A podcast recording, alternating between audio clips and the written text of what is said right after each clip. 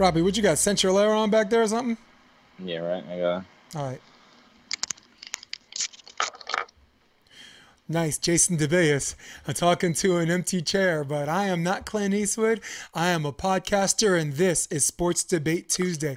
And sitting in that chair, unlike Clint Eastwood yelling at an empty chair, is Rob. Keep it McLean. McLean, what is good, my brother? How you doing, man? How you doing? Yeah, hey, just found out this morning how Don Shula, one of my favorite coaches, passed away, age 90. We're gonna talk about him a little later in the show. We got some some NFL, we got some MMA, we got a little bit of beach volleyball. So let's get it started. Here we go. Question number one, Rob. NFL quarterback Andy Dalton signed a one-year, seven million dollar contract with the Dallas Cowboys. With Nick Foles going to the Bears and Jameis Winston going to New Orleans, Rob, which starting quarterback on these three teams is the most in trouble as far as losing his starting job is concerned? Well, I'll say, uh, you know, Andy Dalton going there is pretty cool. Um, that's uh, it's very interesting to see because Dak, you know, is not getting the long term deal. You know, Andy Dalton's a, the aging vet who could sign a long term deal if they don't get uh, Dak Prescott under um, under contract, and then you have Nick Foles, who I love going to Chicago. I, I, I think he's a great quarterback, and he just needs to find the right system that has the weapons that they can explode with. You know, the Eagles didn't have the weapons for them, but for me, uh, Nick Foles is, is gonna take over that that role. I, I should I think he should take over right now, but they're gonna give uh, due diligence to Mitch Mitch Trubisky, and that's just how it's going to be because you can't just throw somebody under the bus like that. You'll lose a lot of credit with the players and the locker room. So um, they're going to give Mitch time to, you know, maybe he'll thrive under competition, but for a time being, uh, yeah, Nick Foles definitely is the is the quarterback to to win out. Jameis Winston also great great in. Uh, I, I would love to see what's going to happen. You know, with a guy with that kind of arm, that kind of talent, under some sort of tutelage of uh, Sean Payton and and Drew Brees would be really cool. But uh, yeah, I don't think that's going to be a changing of the guard anytime soon. Yeah. Well, let me start by pro- Rob, if I may. Let me start by process of elimination, who I think a starting job is not in trouble. And I want to start first with who you started with last. That's the New Orleans Saints. Um, Drew Brees, I think, has one more one year left on his contract, or maybe just signed for another year. One way or another, he's there for a year, and when the year's up, he's going to decide if he hangs up his spurs or goes away. And I don't think his job is in danger, and I'll tell you why. Because when he got hurt, when he got hurt, Bridgewater came in and was five and zero oh as a starter under the New Orleans Saints and they had a ton of momentum and a trust system in him between the head coach to the quarterback and the quarterback to the players, all the way down the defense and special teams. So if Drew Brees was going to be replaced, if his job was in trouble, that was the time his job was going to be in trouble. Certainly not with Jameis Winston, with respect to him, who threw a sh- trail a load of touchdowns, but also a trail a load of interceptions. Which leads me to case number two. I bring your attention to the Dallas Cowboys. Man, always some drama, right? Got to sign this dude. You could give Dalton his seven million, but um, but and you could pay this dude and not and pay that dude. And I've always been defending Prescott, but Prescott has been holding out on some contracts that I thought he should just take it and run. And you and you co-sign with me, am I right? Mm-hmm. Definitely, there were some contracts in one 105 or something like that, and it was like um, X X X uh, something guaranteed, and you're yeah. like, dude, just take it, be a cowboy. So yeah, and he said, might as well keep getting more. right. So so I think Prescott's job is not in danger either, but I think there's a chance he'll hold out. And I they the Dallas Cowboys, this is the level of thinking I think they're going. Their level of thinking is they can win if he's out. There are a bunch of games they can win with Andy Dalton. There are a bunch of games that they're, they're definitely going to win with Dak Prescott. You play Washington twice, you play the Giants. You know, uh, maybe it might be closer this year, but I think the Dallas Cowboys are still a better team. Um, those are the games you definitely win with Prescott, but you most likely win with Dalton. What they don't want to do is win a bunch of games and have him hold out, and then by the, by the time he comes, he's he's fighting catch up ball. Then you've seen him do it in, in individual games right? You're not using yeah. Zeke because next, boom, they're down 21 0 or they're down 14 3 and they get nervous and desperate and start throwing. So just like that, um, Cowboys might be an accident waiting to happen, but he, his job ain't in trouble. Which leads me to my last thing. Mitchell Trubisky is the most criticized good quarterback in the NFL, and it is justifiable. All right, you go second, and people like Patrick Mahomes gets drafted after you. It makes everybody scratch their head about how they reevaluate who's a, who's a top prospect and who's good and who's not. Um, his fifth year um, option got declined. Nick Foles is coming in, and Nick Foles isn't just a quarterback. Nick Foles is a Super Bowl winning quarterback. Nick Foles ties the record in touchdown touchdown passes thrown in a game with seven. I think he tied Brett Favre.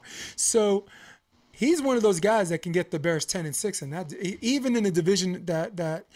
Uh, Rodgers isn't ready to give up the crown, and even in the division where Minnesota, um, under good coaching and good tutelage and togetherness, seems to constantly get better too.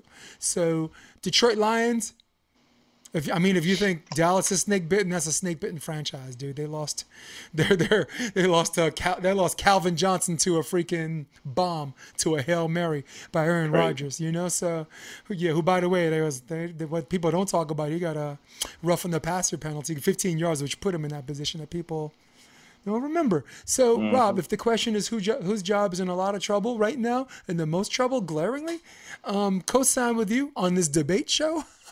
no opposition here, my man. It's Mitchell no Trubisky. yeah, the, and the other thing about that is, you know, I, I really think that Nick Foles is not going to be able to maximize what he can do unless he's in a situation for a full year. So like he's he needs to have, you know, that whole thing going for the whole year long to get the maximum amount out of him. You know, so if Mitch Trubisky comes in, if they can get him out of there in week two, I think it'll be better off than week four.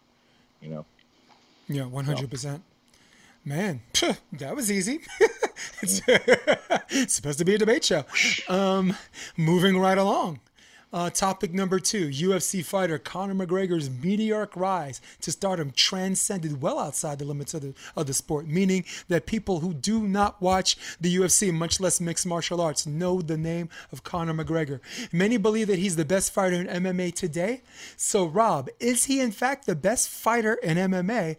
Um, which we might we, we might we might say no, and if not, who are three fighters in his division who can beat him on any given day.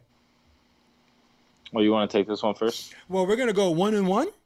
Um, okay. my uh, we're gonna go three, two, one. Number three on my list of the of the fighters that can beat Conor McGregor is Kevin Lee.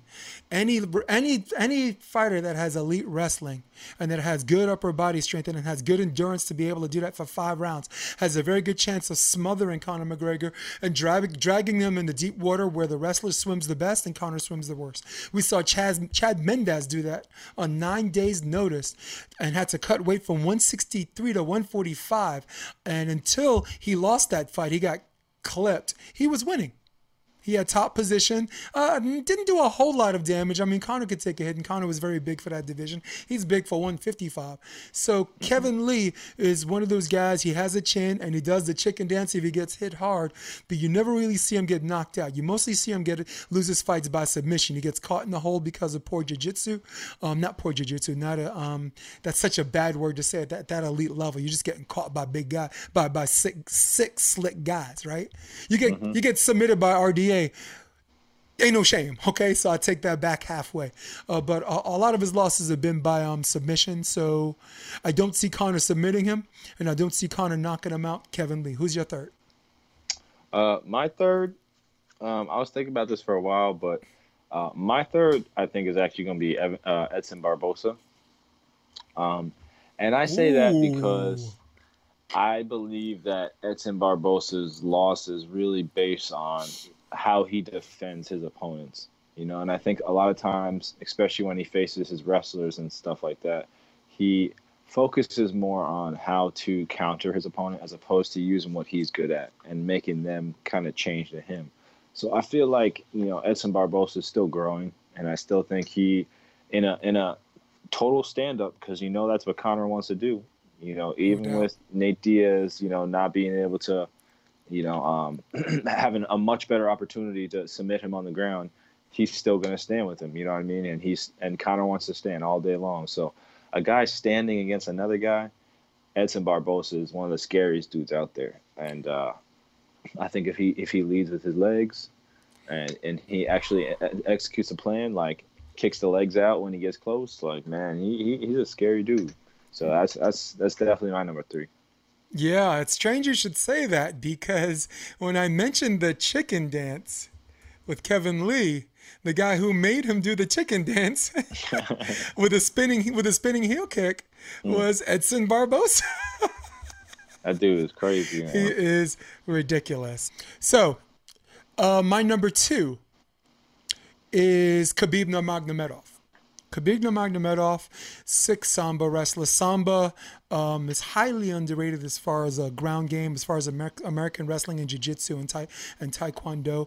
Nobody talks about Samba, Sambo, Sambo, Sambo wrestling, and the best, the most elite fighters we we've encountered from Russia, of uh, Fedor um, Emelianenko good sambo guy. Um, Khabib Nurmagomedov wrestles bears, wrestles cubs. you know, um, so I'm not picking him to be Conor because he's done it before, even though I think we both can stipulate that we both can stipulate that we don't see what will happen much differently if they fought again. So I'm, I'm not trying to make the illogical, trying to break my rule, one of my my um, commandments of logic, saying just because something happened before that it's going to happen again. But there has there, there's not a whole lot of evidence that anything will happen differently. Khabib can also take a shot. When Khabib dropped Conor in the second round, he went after him, and when he went after him, Conor cracked him, cracked him. That, that would have dropped uh, anybody else, but didn't drop mm-hmm. Khabib. And Khabib got hit in the face and was like, okay, I'm still going to smother you, and we still going for a ride. And while he was on top of him, what was he saying? Let's talk. Let's talk, Conor. He, it was, yo, you know what it reminded me of? When I was growing up and my mom used to whoop my ass. and she had the bell. How many times did I tell you not to be leaving? I mean, man, you talk, man. I mean, Khabib Nurmagomedov.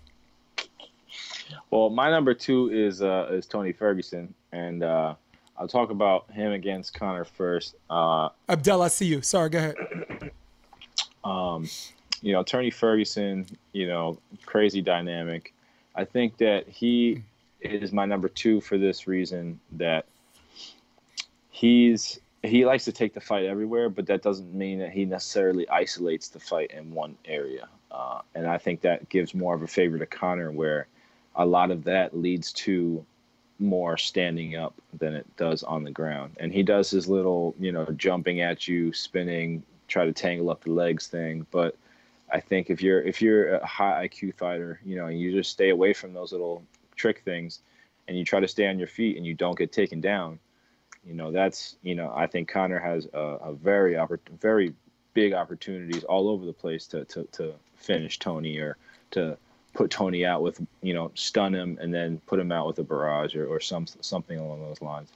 Um, yeah. So, so my, Tony's your number two? Eyes, Tony's my number two in the, my, I don't think it's that uh, he's the, he's not the number one fighter in the world. I just think uh, the way the matchup is, I, I think that Khabib is a better matchup against Conor McGregor than uh, than than Tony Ferguson would be. Yeah, listen, um, we we can go down a list of who our best fighters are and who who's second best, a, a third, or whatever. But styles make matchups. Um, mm-hmm. Michael Johnson, who used to be 155, moved down to 145. I think he's back in 155. Ultimate Fighter winner. That is Tony Ferguson's last loss. And Michael Johnson, who's a wrestler who has pretty good pop, pop, you know, a pretty decent right hand, um, threw him all over the cage. You know, mm-hmm. he couldn't finish Tony because Tony's impossible to finish. You can't rattle his brain because I don't even think there's a whole bunch of whole bunch of stuff up there to rattle. Which goes to my point why uh, why I'm I have Tony as my number one.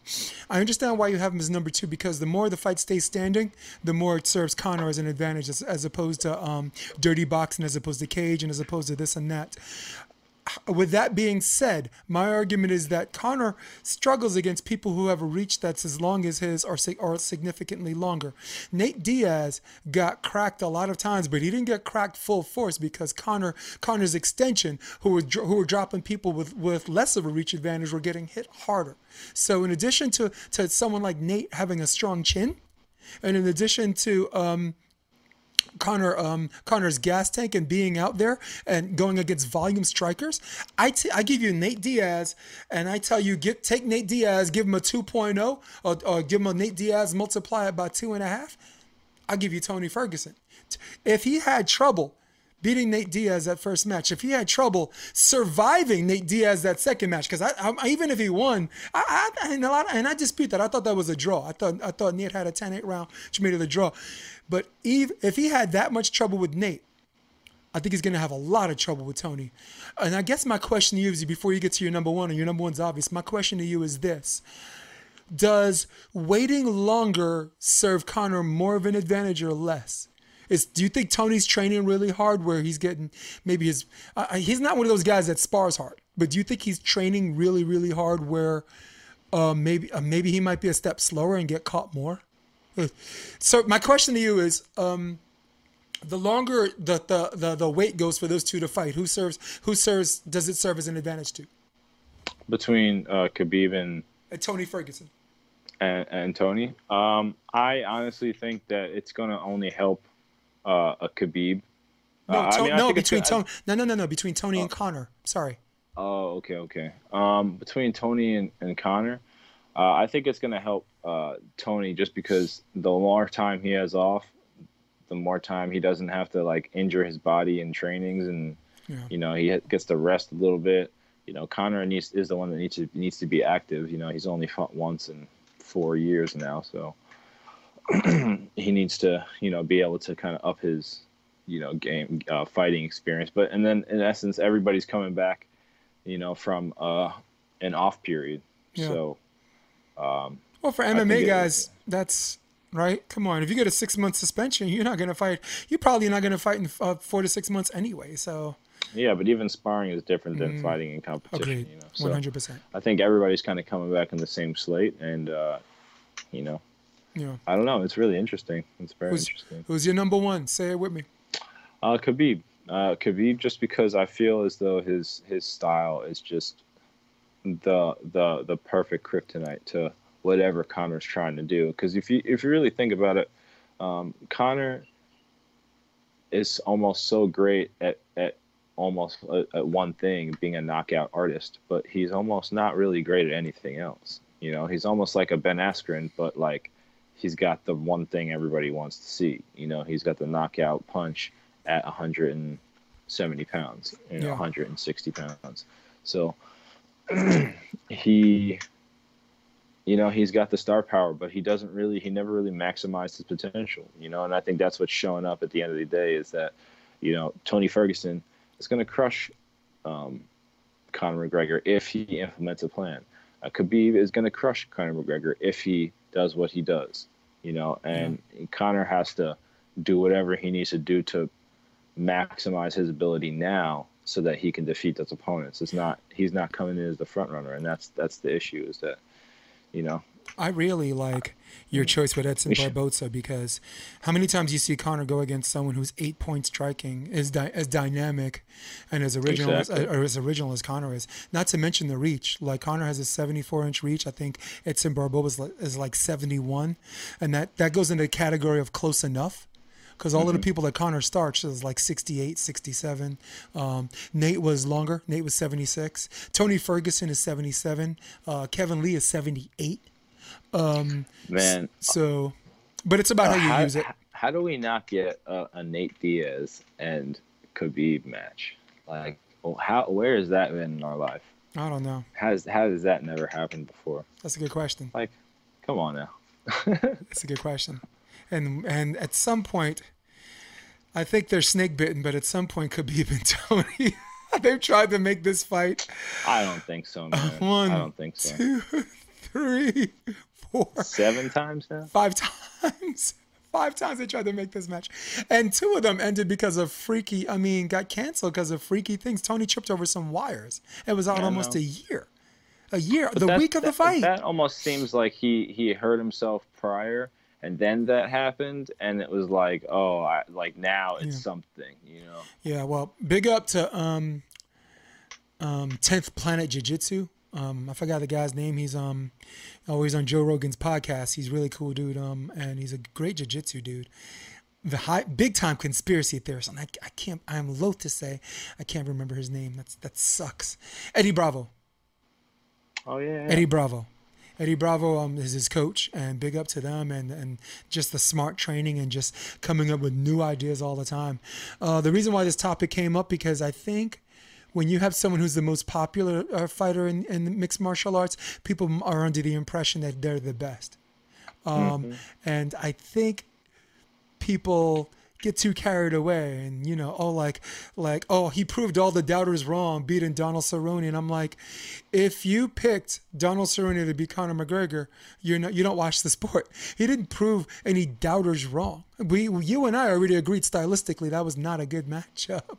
You got a guy who starts slow against a guy who finishes people fast. That is a that's a recipe for disaster my man. Mm-hmm. so um yeah so there there was that and um, yeah, I guess we'll close out with that. Close out with that. We got we got our our three, and our, I really love your third, and that was that'd be. I don't know. That's which. That's a fight. That, like if they make a Matrix movie, maybe just have the two of them in it and fight in that. Um, just stand up. All right. So this day in sports, we're gonna get a little a little deep here.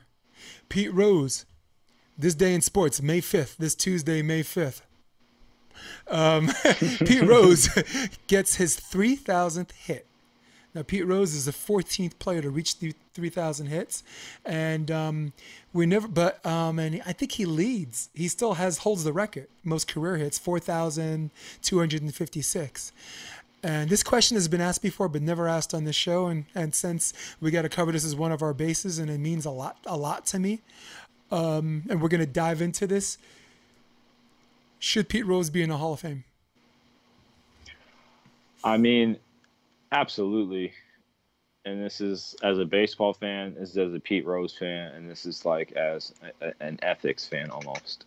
Um, I get the whole punishment. I get if somebody's being vindictive or if they're trying to, you know, continually hurt the shield or they're trying to go through back channels to earn money through what they did. But Pete Rose has been nothing but, you know, apologetic. Um, he's always accepted his uh, his his suspension. He's never badmouthed the people that gave it to him. He he admitted his wrongs.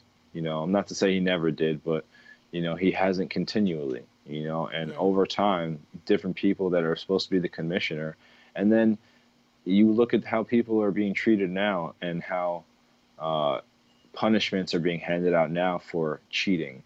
Uh, and we don't even have to go into the, the Astros or you know the, the we steroid just, scandals or the you know the the the uh, corked bats, you know the corked balls, you know the tar on the on the fingers for the pitchers. You know we can go through a thousand things, but his was deemed upon most seriously, and I understand that. But if you have any type of leniency, you understand that he, he, he could he doesn't have to he's not going to be able to earn back his endorsements. You know he's not going to get back the fans that loved him. You know he's not going to be able to do anything other than to help the cincinnati reds be a better franchise. And to get to a place where he right, rightfully deserves i mean nobody that is one of the best the most important skills in baseball which is the one of the most important sports in our country's history and he's the leader. At the leader, at the top of the board of all the greats that have ever played, he hit the most hits. You know, he's hit the most doubles. You know, he's hit the most switch hit doubles. You know, he's the best of all. Yeah. Like he's the best hitter of all time. I'm looking this way because I'm looking at all the numbers. It's just sick, dude. It's staggering, you know, and um, yeah, it's it's it's it's actually sad because I think it puts a stain on the game. You know, not that he put, but what we continue to have, and it can change. You know, he wants to be there. He's there to make the image change, to it not be a black spot on the league. It never has to be seen that way again. It can just be Pete Rose, one of the greatest baseball players of all time. You know, yeah. he served his time. Yeah. Well, Rob, this is supposed to be a date, debate show, but once again, just like the movie Eight Mile, you did an Eminem on me. I know everything he's about to say against me. I am white. I am a freaking bum. I do live in a trailer with my mom's. Um, everything you said is uh, is 100% correct. And I, um, in this society, um, it's very very easy to, to for someone to do 19 things right and one thing wrong and, and people use that as a straw straw man argument why he should be hung out to dry. Now this in this day society i understand that. I don't understand in the past have, where everybody just made mistakes all the time and you got punished for it and you've been forgiven and you come back from it all right?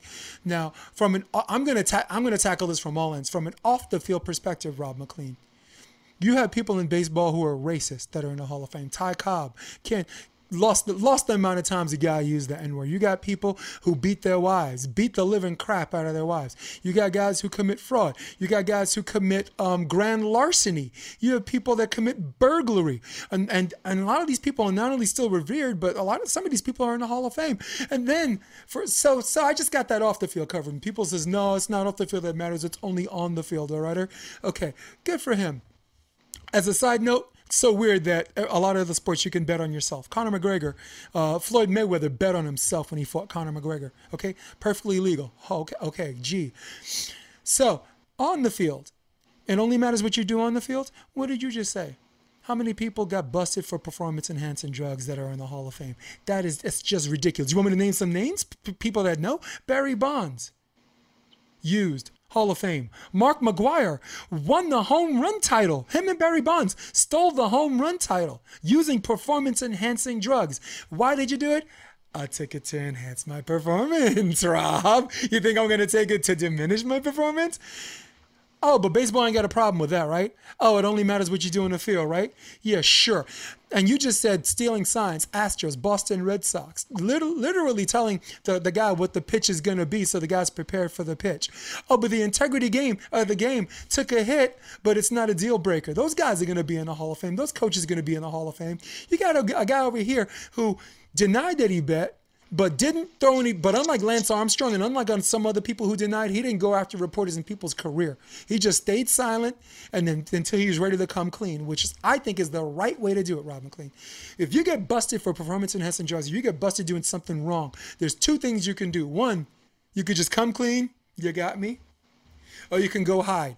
You don't go out there and you chest thump and you deny, deny, and you throw people under the bus only to go on Oprah later to be like, yeah, I, am sorry. Because in that instance, sorry don't mean Ash. This man did it. He's sorry he has a gambling problem.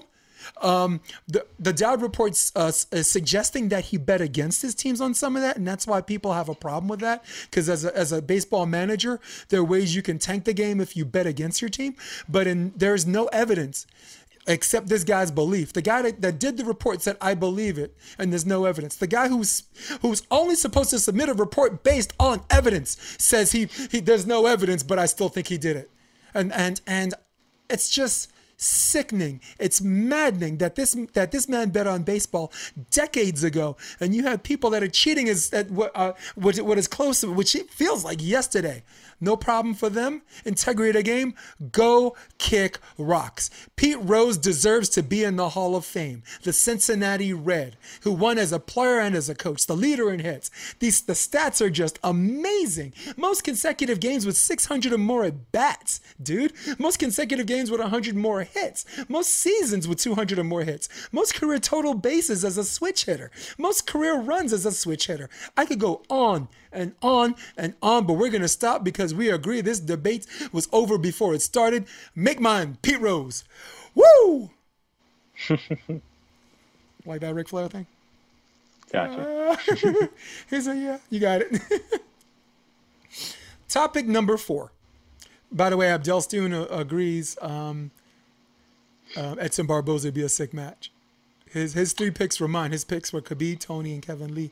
And he said mm-hmm. a lot of really good guys, Conor, because they get caught up in this hype. A lot of good guys, you know, won't even get to fight him. Uh, Gaethje, I don't think he's a good match for him because they both have bad gas tanks, and I don't know. Uh, maybe not. I don't know. Maybe they just get stabbed in the gas tank, get kicked in the gut, you know. I know. I think Gaethje, yeah, loses that Conor McGregor fight just because he doesn't really implement his offensive wrestling right? So maybe defensively his wrestling is great, he's but so he's so good at it too, and he doesn't use it. Exactly, that's what I'm saying. You know, the same thing with Edson Barboza, and that's why it's tough for me to put him on that list sometimes because there's what I see is so much when he's trying to kick, it's almost so reckless. that I'm like, all right, well, you know, use that and, and, and create space with that recklessness. Don't he always uses that recklessness on defense. And if you're if you're somebody that's stalking, you know, a, a, you know a fighter, and then somebody's just being reckless, you can kind of see that and just kind of faint back and then get back again. And he leaves himself so open doing that. But if you're doing that on the attack, you know, nobody knows where it's coming from, so you're going to be reckless, and then you're going to, you know, do some damage. That's why he just when he when he kicks the legs and oh man, like if he did that to any top athlete, if he kicked somebody's leg so much that it welted up, he's gonna win that fight. You know, I don't care who you you? are. So that's all I'm saying. No, no, no. Uh, Oh no, no. uh, um, Barboza. yeah. You know, like he's gonna do. He's gonna. So that's why. But He's had just- some stoppages, if, right? If, if you don't, if you don't implement that tech, you know, Yeah, you're not but he- that fighter. But he's he's had some stoppages uh, via That's uh, what I mean. kick. Yeah, so that's what I mean. And there's your proof right there, my dude. Proof's in the pudding. proof's in the pudding. All right. So listen, we're going back. We're going to finish with um, mixed martial arts because this Saturday, big event I've been waiting months for. Um, some changes um, in, in the double main event, but change some one change for the better and one one eh. We could get into that. UFC 49 is coming up this Saturday and is stacked with a card that has two title defenses. Outside of the double main event, um, the question is. Which match is the most intriguing to you? And I'd like to go first. All right. Yeah. And yeah, before I go, uh, I, I um, and I said the double main event doesn't count. I'm very, very glad to see Dominick Dominick Cruz back in the mix, and he's I fighting know. Cejudo. I was gonna say and, that um, too. With Styles making matchups, it's just just him alone. Doesn't even matter who he fights. Just him back is an intriguing matchup because the guy takes so much time away and doesn't believe in ring rust. And when it's time to to put the proof in the pudding and and and practice what he preached, man, does he deliver? Does he? Does Mm-hmm. he not? So big up to Dominick Cruz. Glad to have you back. Um, so I have Fabricio Werdum versus Aleksei Oleinik. I had another match I was I was prepared to talk about, and then I, I just looked again, and and you can look again and again, Rob, and you can come up with different. I know. ones, There's dude. a lot of them. There's a So- lot of them. A- Luke Alexei Ray. Oleinik, for those of you who don't don't know don't know who he is, Russian cat, or um, 58 wins in mixed martial arts. 46 of his 58 wins are by submission. Fighting Fabricio Werdum, the guy who submitted Fedor Emelianenko, the guy who submitted Minotauro Nogueira, the guy who submitted Cain Velasquez to win the UFC heavyweight title. Hmm. I don't know. Are these guys gonna? When you have two MMA uh, or Brazilian Jiu-Jitsu and Sambo fighters that are so good on the ground, do they have an unsaid agreement where they're just gonna agree to fight on their feet, or do both of them just sit on their butt before the before the match starts? And that guy with the dreads, Herb Dean, is like, "You ready? You ready?" And they just like lower themselves via hand and butt and just connect on legs. How is this match gonna go? Is it gonna end by knockout? I mean, we're not talking about slick submission artists. We're not talking about uh, the, the the top five in their in their craft. We're talking about the best of the best. We're talking about guys who submit people that can't that can't be submitted. So Cain, Cain Velasquez got submitted, dude. Got submitted. Yeah.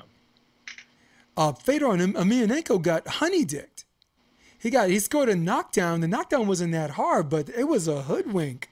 He fell and Fedor came on the pounce and got sucked in a triangle choke and reluctantly the one tap. That's how that happened. So um, I'm gonna I might go into one match after this if we have a little bit of time, but the floor is yours, Rob. Who's the most intriguing match to you? I mean, the most intriguing one is uh, Ngannou and and uh, Rozenstruik. You know, and that is just crazy. I- I mean, again, hopefully that doesn't turn out to be like uh, the who was it? Um, who's the big bull? I can't forget it. I can't Alistair remember Overeem. Alistair Overeem. No, the uh, lefty, the, the big uh, the big dude oh, the um, heavyweight division. I oh, know, I can't Stefan Struve. No, I, I That can't dude's. Am I going too big? He's six ten. No, the big big black dude. I can't remember his name right now. What the heck is his name? oh, um, Derrick Lewis. Yeah. I can't believe how that I hope it doesn't out. turn out like that, right? You know, the Derrick Lewis Ngannou fight, but you know, the worst heavyweight fight of all time. But um Ngannou, man, I just hope that you know, Rozenstruik is a guy who wants to throw. You know that that's definitely not going to go two rounds. You know, if it does, it's going early, mid two rounds. That's it. They'll be disappointed. Um, the fighters will be know, disappointed if that goes to a decision.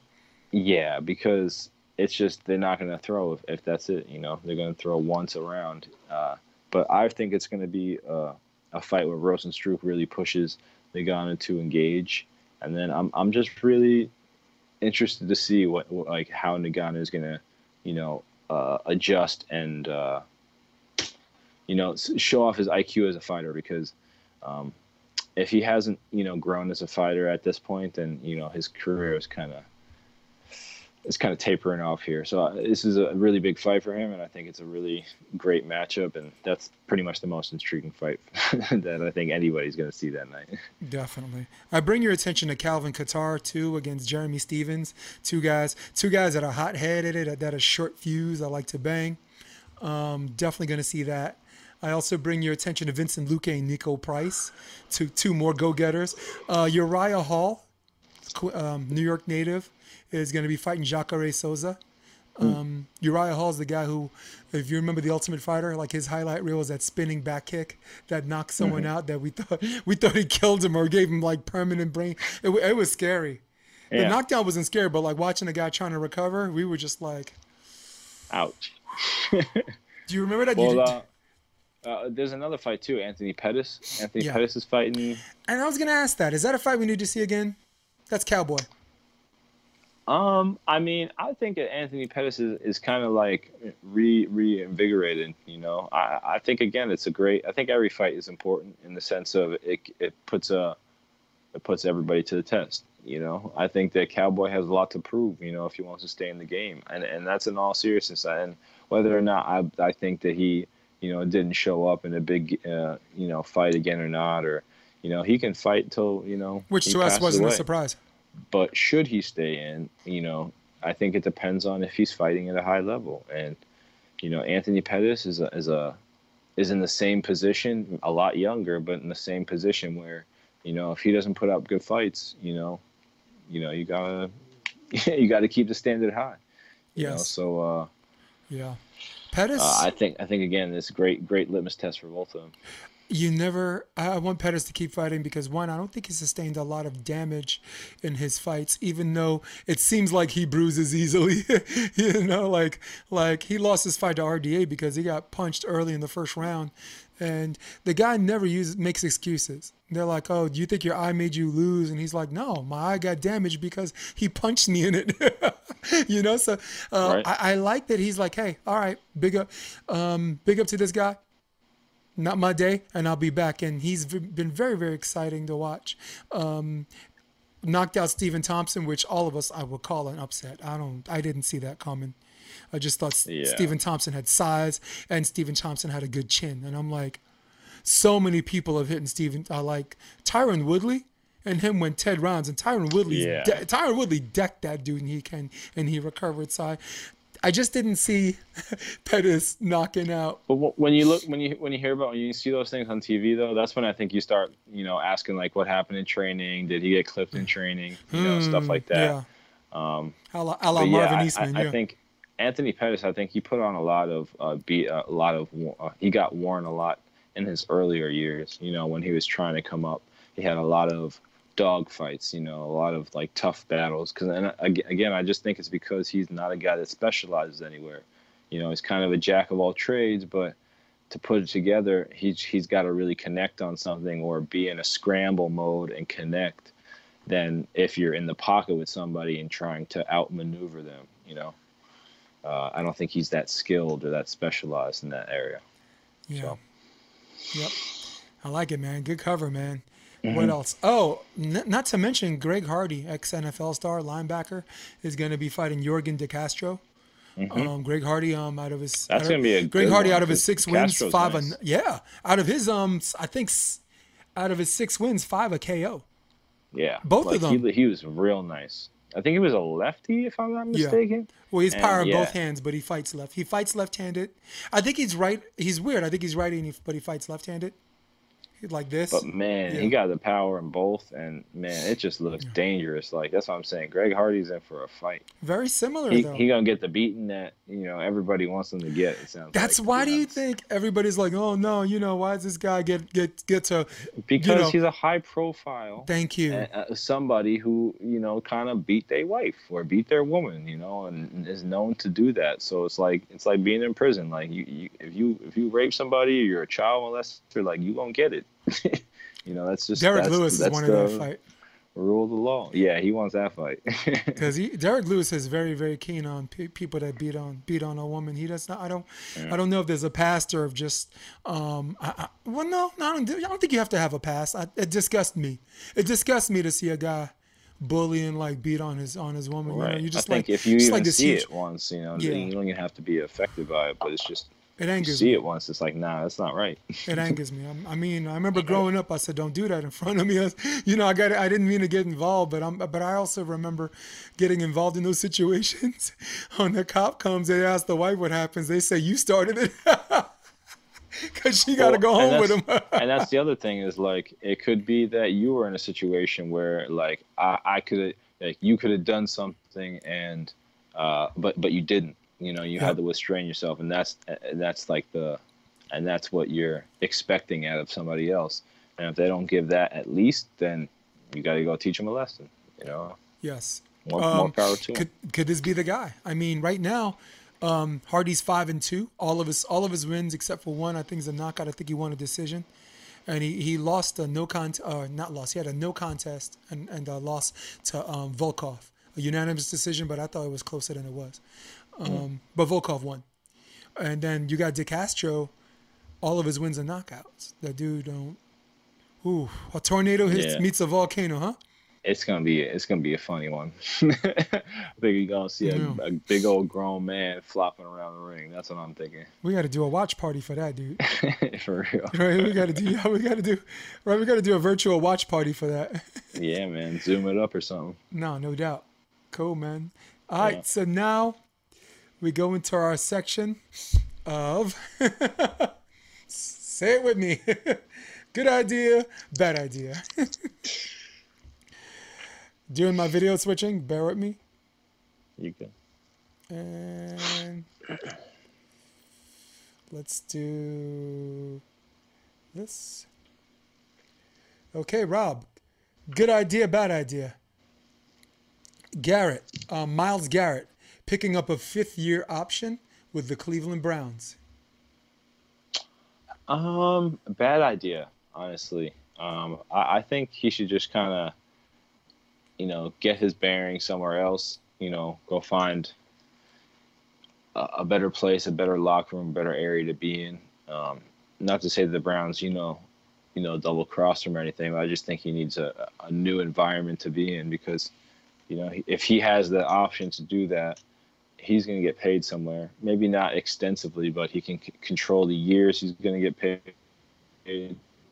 Uh, the Browns, they're either going to ask for a hometown discount or try to sign him to a long term deal at a discount rate because of the stuff that ha- happened last year. I think you guys just got to get somewhere, get out somewhere, get a one year, two year, three year deal.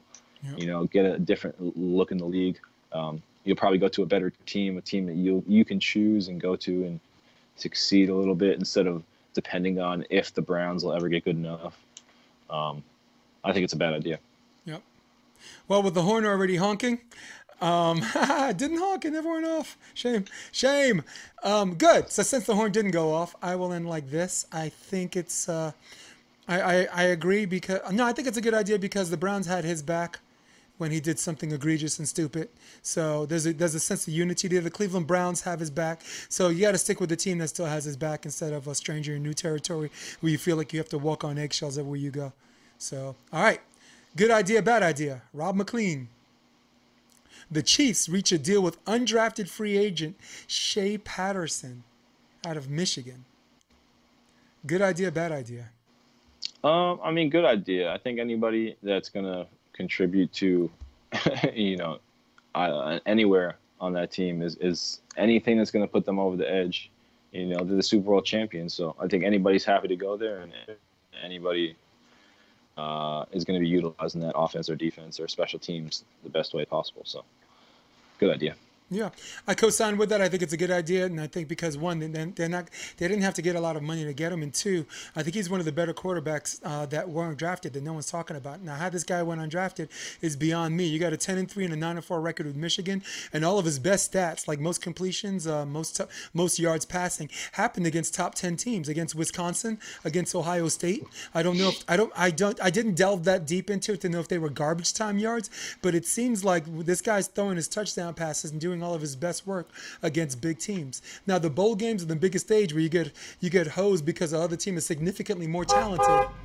Of course, uh, you're not going to look good, but someone must have talked to Harbaugh about this guy, and I'm glad it was the Kansas City Chiefs. Good job, Andy Reid. Well, on the other side of that too, you know, you have if you can get a quarterback in the you know fifth, sixth, fourth, fifth, sixth round or undrafted free agent, you know, and flip them in two or three years for you know a second, third, fourth round pick, you know, it's really important, very high draft value. Definitely. Third question good idea, bad idea. Rob, NFL preseason schedule is out, and the regular season schedule is coming out this week. Good idea, bad idea? Um, I mean, bad idea. I just think it's a little too early to um, put out a schedule determining that the games are going to for sure happen when you don't know where or when it's going to happen. You don't know if it's going to happen at a certain time. Um, I just think it's a little uh, irresponsible. Yeah, I, I think it's a good idea, and I'm erring on the side of caution. The same reasons why I said it for the last uh, every other instance with the AVP and the other things. You have a schedule, something's set, and if you have to cancel it, you cancel it. But if you cancel it now and then things circle around where you could have started sooner than you would, it's it's much more difficult to scramble and assemble than it is to disassemble.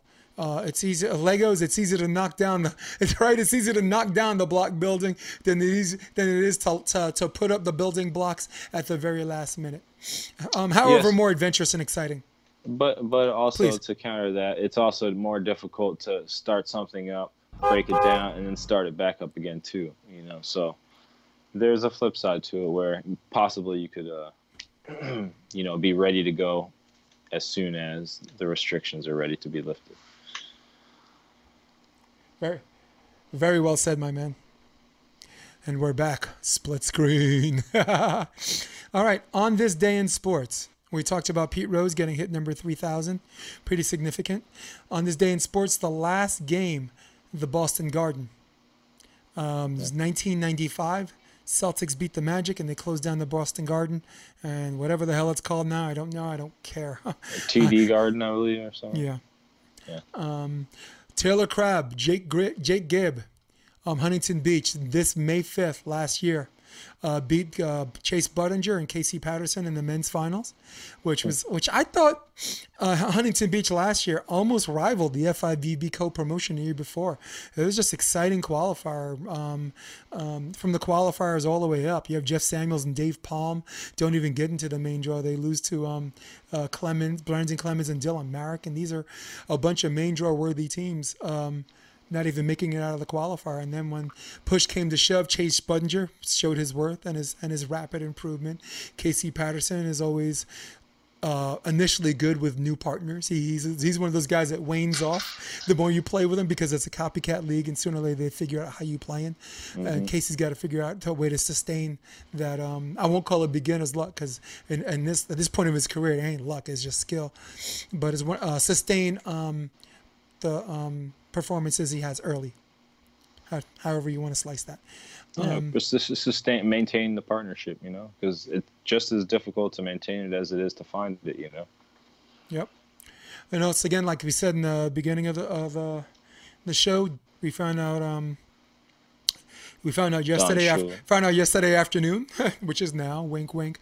Don Shula passed away at age 90. Nice, long, healthy career for a job as stressful as as an NFL coach. You don't really hear of coaches living that long. We can, and if you do, we have to. We know who they are, or we can name them by name. So, one of the most intriguing things there's a lot of things to remember about Don Shula, okay? And I, I, hope I'm not taking away any of your material. Um, perfect season, undefeated, you know, playoffs, undefeated regular season, perfect season, 17 and 0 to win the Super Bowl. Uh, he's a, he's a two-time Super Bowl champion. He coached um, the um, Baltimore Colts who were um, who had Johnny Unitas. Um, that was he was coaching a team I believe that lost to the Jets, uh, U, uh, Ewbank. Um, uh, so the thing that intrigues me about him is he has 328 regular season wins. And in a 33 year career, that's basically 10. Um, I'll skew it off and I'll say 10 plus. The actual math is just under 10, but when you consider in the 70s there weren't a, there weren't 16 game seasons, Right. so it's kind of like just over 10. And to sustain that for 33 years with two teams is is a boss. All right. So that's 328 regular season wins, 347 if you count the playoffs, two Super Bowls, one perfect season, the only perfect season so far. And that's what I got about Don Shula. Yeah, no, I mean, it- not really much more that I can really add. You know, um, I just think it's. I, I always remember that because you know you never beat that season. You know, that's that's Dan Marino, Don Shula. You know, the offensive line, the the, the two two headed dragon and running back. You know, the that's running just the game team, was just sick. You know, Mhm. that's, that's football. It was truly football. Yeah.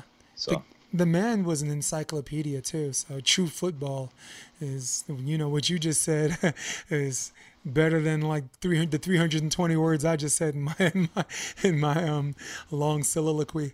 Um, by the way, I, uh, I said 328 uh, regular season wins.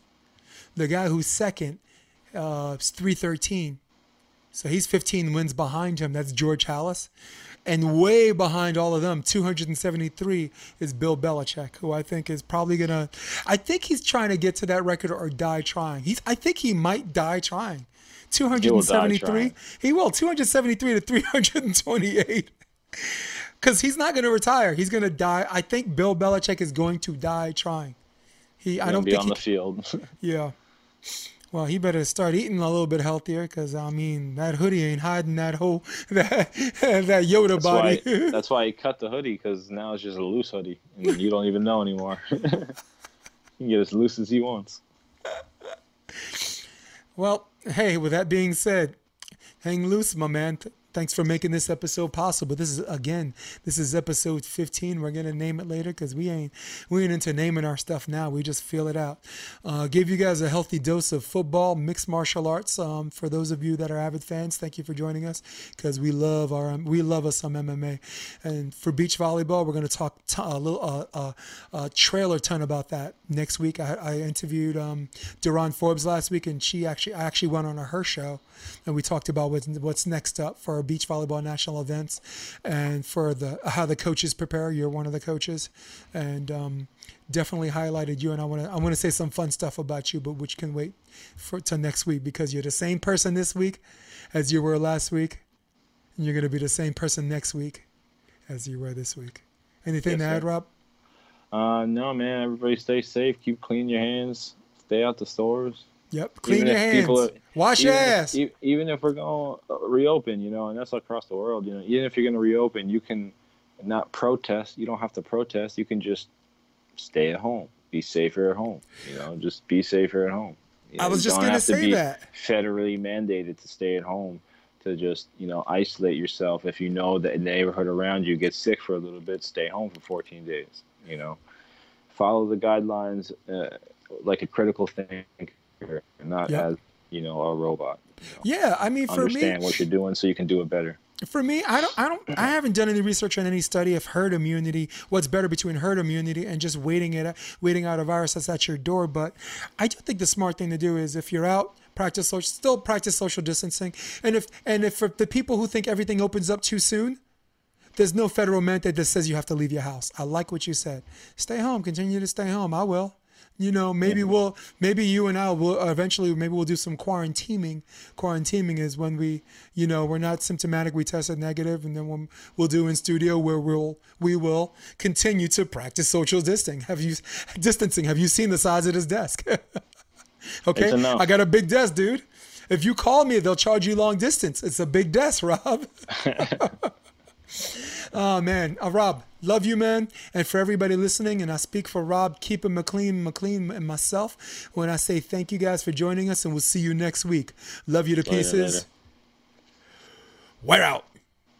Come check out the Option Podcast on OptionVB.com. It's also available on iTunes and Spotify and on YouTube under the NY Varsity Sports handle. You're going to love what you hear.